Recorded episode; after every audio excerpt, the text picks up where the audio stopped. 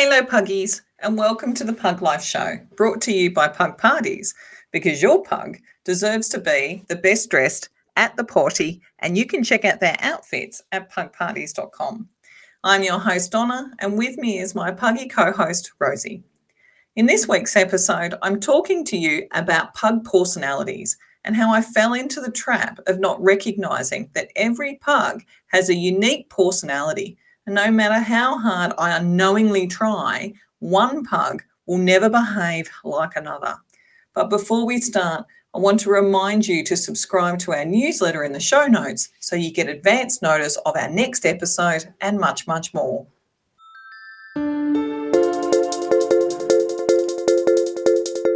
One of my first vets said to me once, I love pugs. They're a whole lot of personality in a little package. And he wasn't wrong.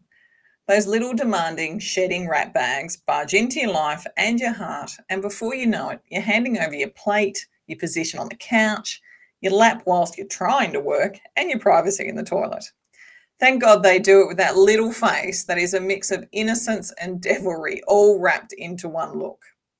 I've mentioned previously that one of my favourite parts of being a pug mum is discovering their personalities, the small or large part of them that makes them unique.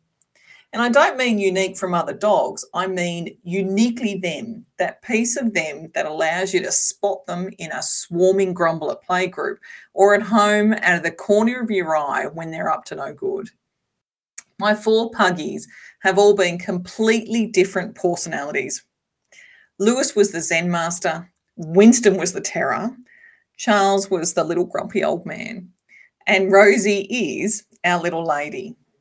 But even though I love all of them individually for their uniqueness, I'm ashamed to admit that I wasn't prepared for my unintended bias when Winston and Charles come to live with Andrew and I a couple of years after we lost Lewis.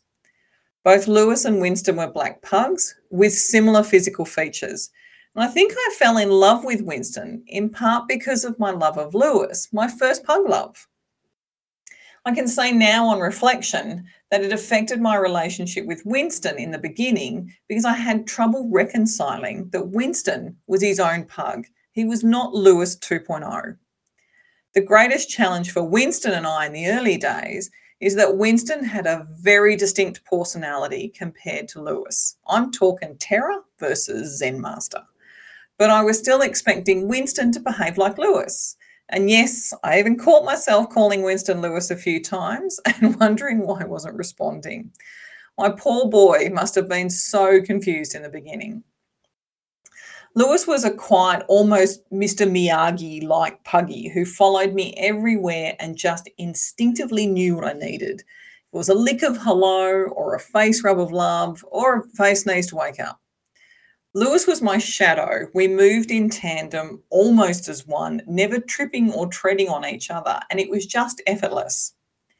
Winston, on the other hand, was headstrong, demanding, would only come to me when he wanted something, which was usually food related. And we would joke at playgroup that Winston was the child on the first day of school that got to the gate with their parents, saw something they liked, and bolted off without a goodbye or a second thought. That was just him.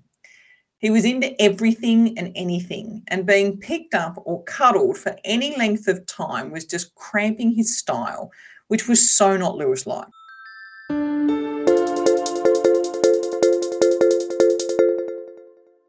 Wow, Puggies, I'm loving this episode, and I hope you are too.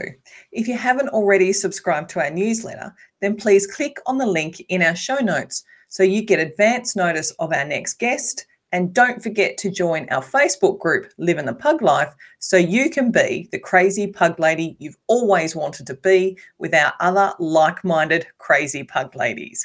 Now it's time to get back to the show. You can imagine the conflict this caused in the early days, not to mention the impact it was having on Charles as well, who was the cuddle pug of the duo, but didn't fit the basic requirement of being Lewis either. I loved cuddling Charles, but I wanted Winston to be a cuddle pug like Lewis as well. I can admit that I was offended a lot in the early days by Winston's rejection of my affection. Lewis never rejected it, and now Lewis 2.0 was. And I'm ashamed to say that I didn't always appreciate the affection that Charles was so willing to lavish on me whenever he could.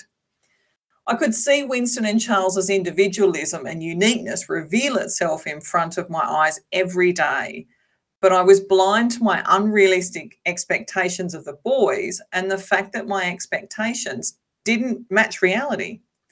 It took for Andrew and other family members to comment that I clearly favoured Winston over Charles and that I was a lot tougher on Winston than Charles to wake me up to my behaviour. Winston was being Winston and Charles was being Charles, but I was expecting Winston to be Lewis.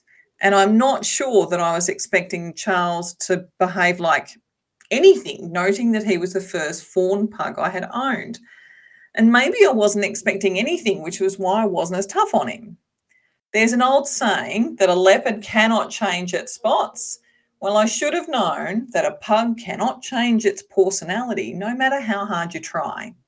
And there is a big difference between getting a pug to be obedient and getting a pug to be something they are not inherently meant to be. Thankfully, the nudge I got from Andrew and the family was enough to wake me up to my mistake and to be able to do something about it before I lost the trust of the boys forever. It wasn't easy to begin with, and I still made mistakes along the way, but I finally saw them as the individuals that they were. And I can say without a doubt that our relationship improved so much more from then on. Interestingly, when Rosie came along, I was very conscious of not repeating old mistakes. But since she is our first girl, I don't think I would have repeated them even if I wasn't aware. Only time will tell if I do so when we add another girl to the fur family, but I'm hoping that I won't since I know that there can only be one Rosie. Now it's your turn to talk pug. I'd love to know if you ran into similar issues with one of your pugs. Did you catch yourself comparing a past puggy with your current puggy? And have you put unrealistic expectations on your current puggy because you're expecting them to be the next version, which is so easy to do? We'd love to know what happened and how you dealt with it. So please share with us over at our Facebook group, Living the Pug Life. Thank you very much for listening to this week's episode of the Pug Life Show. If you liked the episode or if you think it'll be useful for someone else, please leave a review over at podchaser.com. And if you've got any questions or want to tell us how much you loved the episode, then let me know over at our Facebook group, Living the Pug Life, where crazy pug ladies meet to talk all things pug. So until next time, puggies, have a pawsome week and humans be generous with the snackies.